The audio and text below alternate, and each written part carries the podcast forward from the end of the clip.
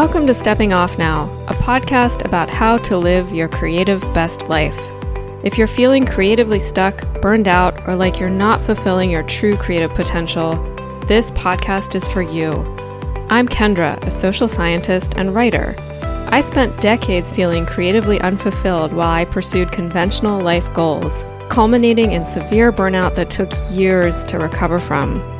This podcast chronicles my journey in real time as I find my way home to my essential creative self and seek to live my own creative best life.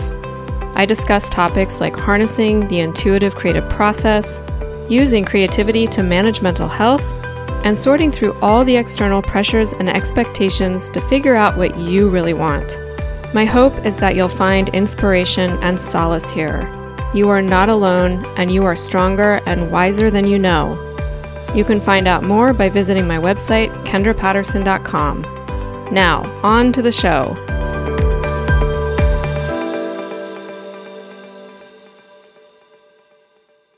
Hi, everybody. I hope you're all doing well.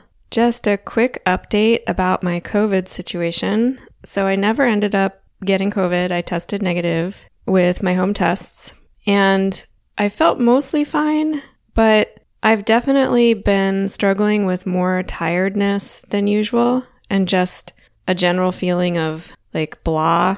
And I'm wondering if even when you test negative for COVID, if your body can still be fighting it off. I mean, that that's kind of what must have happened, right? Because I was absolutely 100% exposed, no ambiguity there. If you know the answer to this, email me and let me know if you can test negative for COVID, but still be extra tired because you test negative because your body has successfully fought it off, but you still have these like really minor symptoms.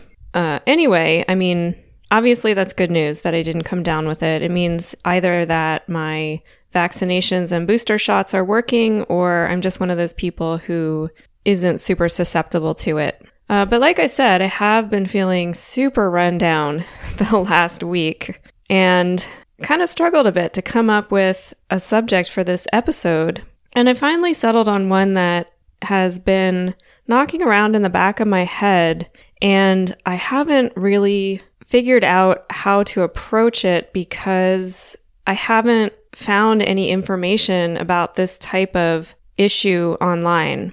I'm sure there is. I mean, I haven't done an exhaustive search and you can find basically anything online. But when I search keyword terms for this issue, nothing is really coming up. So, what is this issue that I'm talking about? Well, it's a surprising and unexpected motivation killer that I have been dealing with a bit lately. And because it's a motivation killer that comes from a surprising source, one that I haven't encountered before, I'm not sure entirely how to deal with it. So, what is this secret sneak attack motivation killer? well, it's none other than things in my life are going really well in general, and I feel pretty happy. And suddenly, my creative practice isn't that one thing that's bringing me joy and keeping me going that I wake up in the morning excited to do because the rest of my life feels pretty good. If you're a longtime listener, you'll know that my dedication to living the creative life and my creative practice arose out of the extreme severe burnout and associated mental health issues that I encountered while doing my PhD and then for several several years after finishing. Not unusual for people to really suffer doing a PhD. I had someone recently tell me that it takes on average seven years to recover from doing a PhD. This really should be common knowledge for people applying to PhDs. But of course, I mean, I knew it was going to be challenging. I read all the books, did all the research about the experience of doing a PhD, and nothing can really warn you of what you're going to encounter. Uh, anyway, I'm five years out from my PhD, and I feel like I'm well and truly recovered. But for a long time, my creative practice and all of the things associated with that, like my blog that I was doing, this podcast, all of this was how I recovered from that. And the reason it worked is because I am a creative and in order to feel good about my life and feel that it's worthwhile, feel that I have purpose, I have to be doing creative work. And for me, what that is, is writing novels and communicating with people about the creative life and how to live it, how to use it to manage mental health, etc. So you can see that what I'm trying to say here is that now that my life is pretty good and I'm reaping the benefits of all my hard work, not just in terms of my creative work, but the rest of my life in general, because when you improve one part of your life, it usually has an effect of improving other parts. I'm finding myself kind of struggling a bit with motivation in a way that I never have before. I've always been a proponent of making sure that your creative practice is joyful, is fun, because that's what will bring you back to the table to do it day after day, which is the necessary ingredient to accomplishing your creative goals and achieving creative dreams. But now that my creative practice is not the thing I wake up in the morning necessarily thinking about and getting out of bed for, there's other stuff going on in my life. I'm finding that I really have to push myself to focus my mind on the task in a way that I haven't had to do before. My concentration is not great. I have days where I wonder if I'm no longer even interested in my my major project, my novel, because I've been working on it so long. I wonder if maybe I've just reached a natural end of my desire to work on it. And I don't think that those things are true. I think, simply put, that the problem is that I'm happy with my life, in my life, and my creative practice is no longer necessary to my happiness in the way that it has been up to now. This is a really weird problem to have, isn't it? This is why this subject was one that I just kind of put on the back burner because I wasn't even sure how to explain it, let alone offer advice for how to deal with it. I mean, nobody wants to complain because their life is great, right? but it kind of is a problem. And it actually represents a major upheaval in my way of life and my perception of the purpose of my work. If I'm no longer doing my creative work as a way of like explicitly making my life feel like it's worthwhile and has purpose, I mean, that still is true. It's just not as obviously true. So, what do I do about this?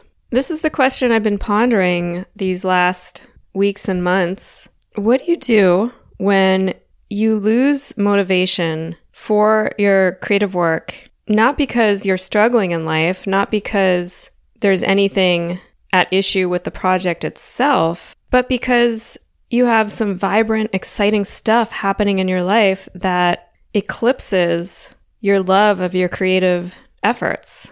Like I said, when I do online searches for motivation problems, this is not one that comes up in the first page or so of results. And in a way, it flies in the face of conventional wisdom about motivation and creativity. We tend to think that when everything's going well in life, it's easier to find motivation because we're in a good place emotionally and mentally, psychologically. And when we're really struggling, down in the dumps, depressed, dealing with anxiety, that's when we lose motivation. And and that's certainly true. I mean, nothing is a motivation killer like anxiety and fear, particularly around our own capacities, talents, etc. And like many creatives and artists, I have found that when I'm really depressed, I get creatively blocked and I, I can't do my work. But the truth of the matter is that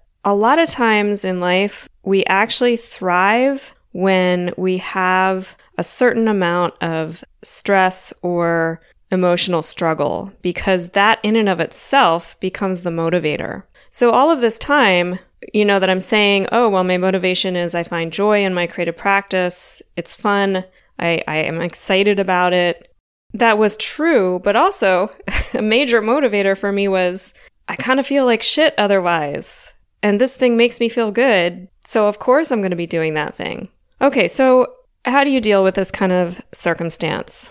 I'm going to tell you the things that have really helped me continue to push through and sit down every day to do my work. My habits have fallen off a little bit. For a while, I was doing like between two to four hours a day on my novel, and I was working five to six days a week. Right now, I'm doing maybe an hour or two and working four to five days a week. I mean, that's still pretty good. So I'm not beating myself up too much, but I would like to up my game a little bit, particularly since I am rounding the bend on these revisions of the novel. I just want to get it done. Here's what I have been focusing on it's two things. This is what has been helping me continue to find value in my work and remain dedicated to it. These two things are the why and the who of my creative work. So, what is my why? Why am I doing this work?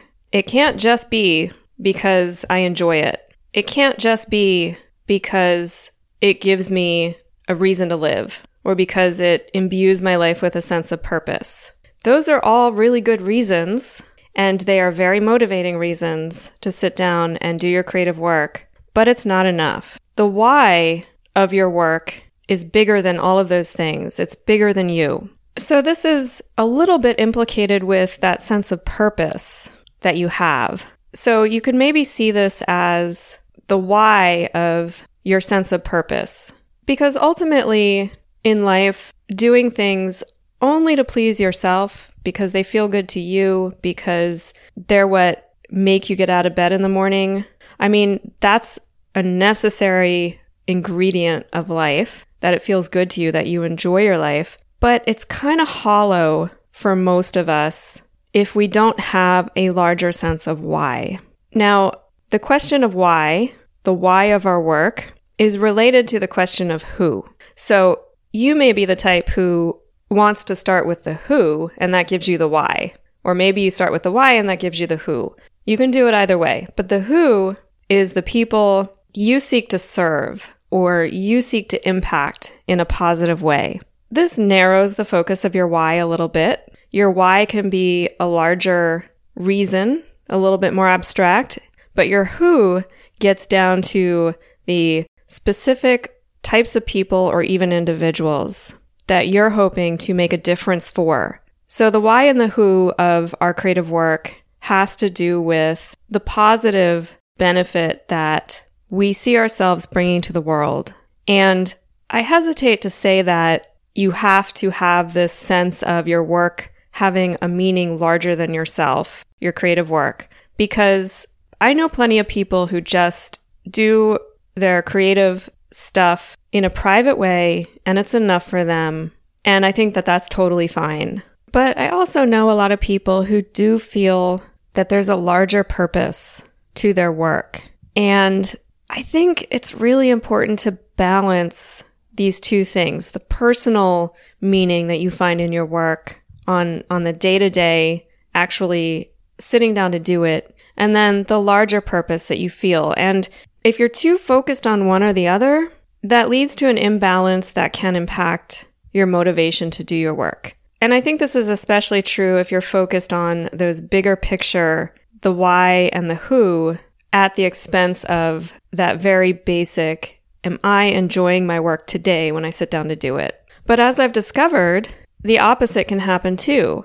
Over time, I became so focused on the quality of my working sessions that I didn't spend a lot of time thinking about the why and the who of my fiction. Now, I certainly do when it comes to my podcast, and I talk a lot about that. And I did a series of episodes late last year where I talked about my vision for the grander purpose of this part of my work. But when it comes to my novel, I haven't really done that. Not really. What I've mainly been focused on is my very personal why and who, lowercase y and who, which is, of course, the who is me. and the why is it makes my life feel worth living. But what are the uppercase why and who of my novel. If you're struggling with this kind of motivation killer, and this may be something that you're not really able to recognize in your own life because perhaps you're not someone who struggles over much with mental health challenges or things in your life are just generally in most areas going pretty well, but you still have this urge to create, but you're really struggling to find the motivation to put aside some time and space for that to get yourself into that that head zone of really fertile creativity. Often this feels like a type of distraction. So you sit down to do your work and you find yourself kind of reliving the good things that happened during your day or the excitement that you feel over other stuff in your life. It can be much harder to deal with that kind of distraction than it can be to deal with the distraction of pain or struggle. Because when you are looking for help with this type of issue, really what you're going to find is how to deal with the difficult stuff. If you're feeling good, then problem solved, right? we don't perceive that as being an issue that we need to deal with. If you find yourself in this situation where it just isn't feeling very compelling to find that time and space for creative work, don't despair. Doesn't mean you don't have it, doesn't mean you lack the capacity to do creative work, to do good creative work. Spend a little time focused on the larger picture why and who. I'll give you an example of what this looks like from my own work, and maybe that will help a little bit. In writing my novel, it has become apparent to me that it's a feminist novel. This is not a shock to me.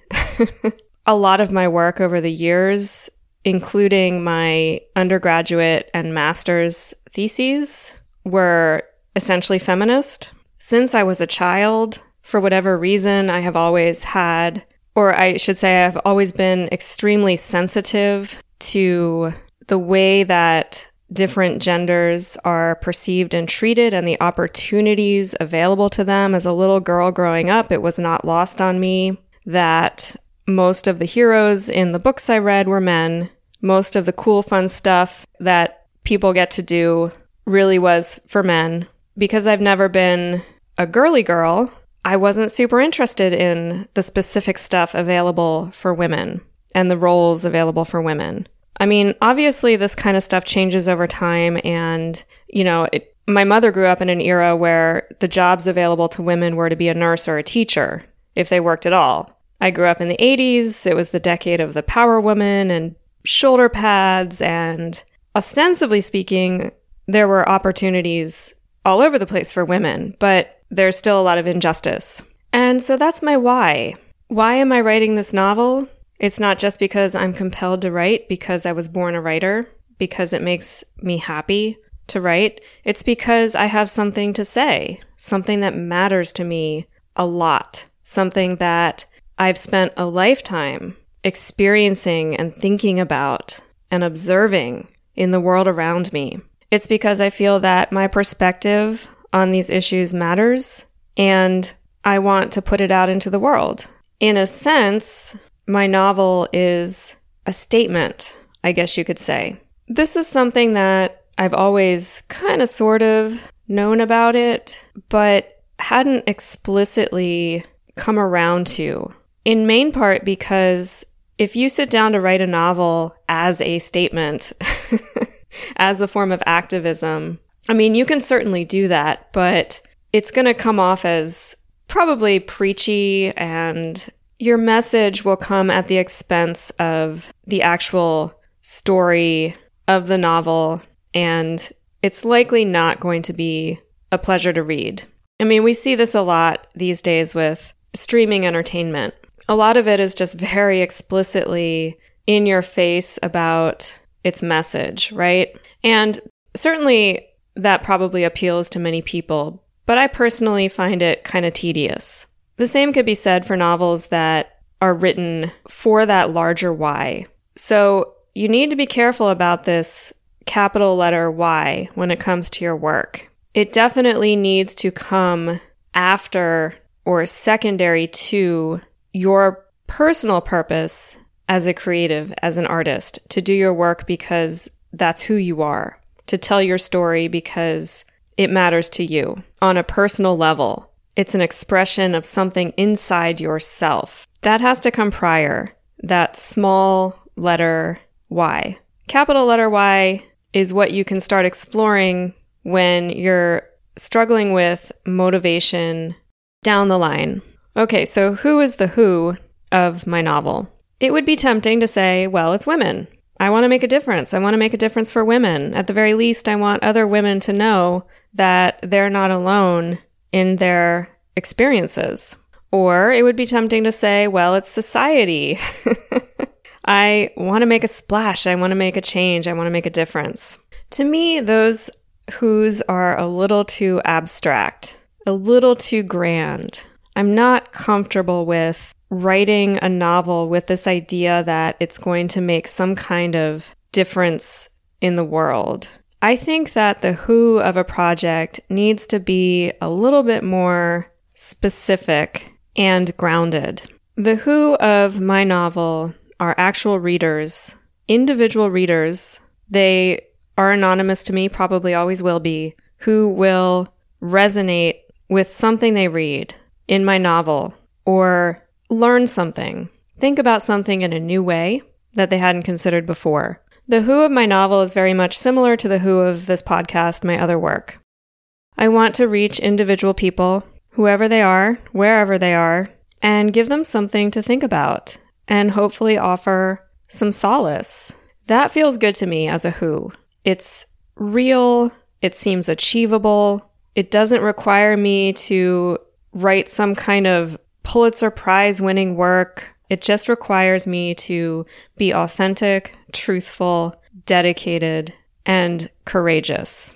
And where do I find those qualities, the motivation for developing those qualities in my daily practice of doing my work? So the who brings me back around to that small letter who of myself sitting down and finding joy in my work. So it kind of comes full circle if you can picture that when you're contemplating these larger picture issues, always important to come back around to the personal. Why is that? Because of what I talked about before. When we allow these larger motivators to eclipse that very personal experience of doing our work, we will tip back into that loss of motivation land because those larger picture things aren't enough to keep us going back to our work day after day, which is the requirement to live the creative life and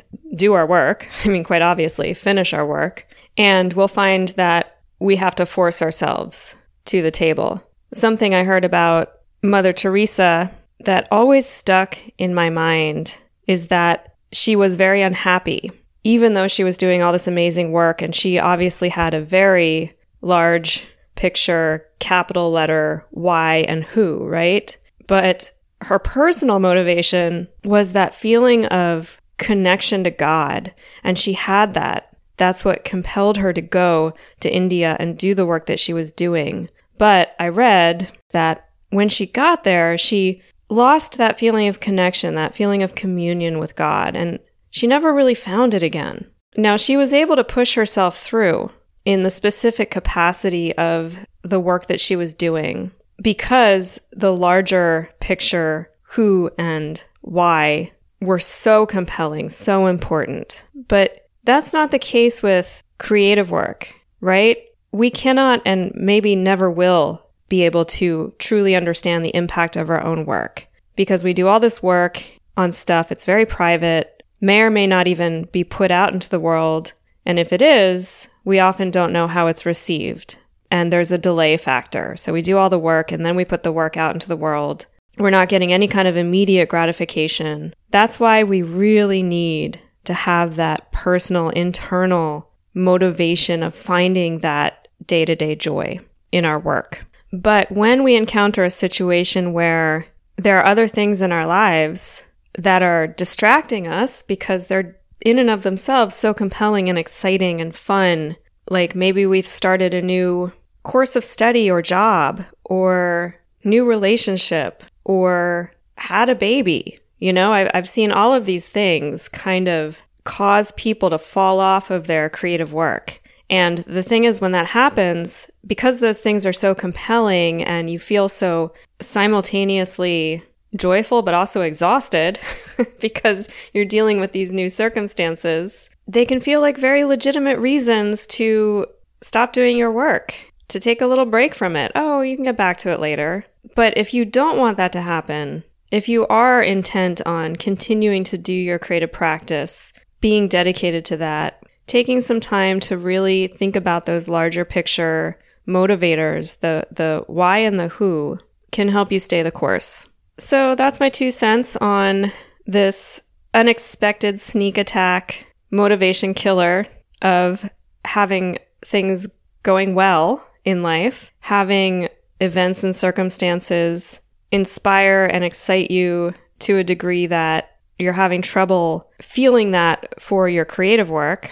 I would be very interested to know if this is something any of you have experienced, what's worked for you, and whether or not you've ever come across any resources that deal specifically with this issue. Thank you so much for spending this time with me today. Please recommend my podcast to anyone you think might like it or need to hear what I have to say. None of us are alone in our efforts, our creative efforts, and all of our personal experiences resonate on a larger scale with the experiences of all of us. I hope you have a wonderful week, and I will see you back here next Friday. Bye.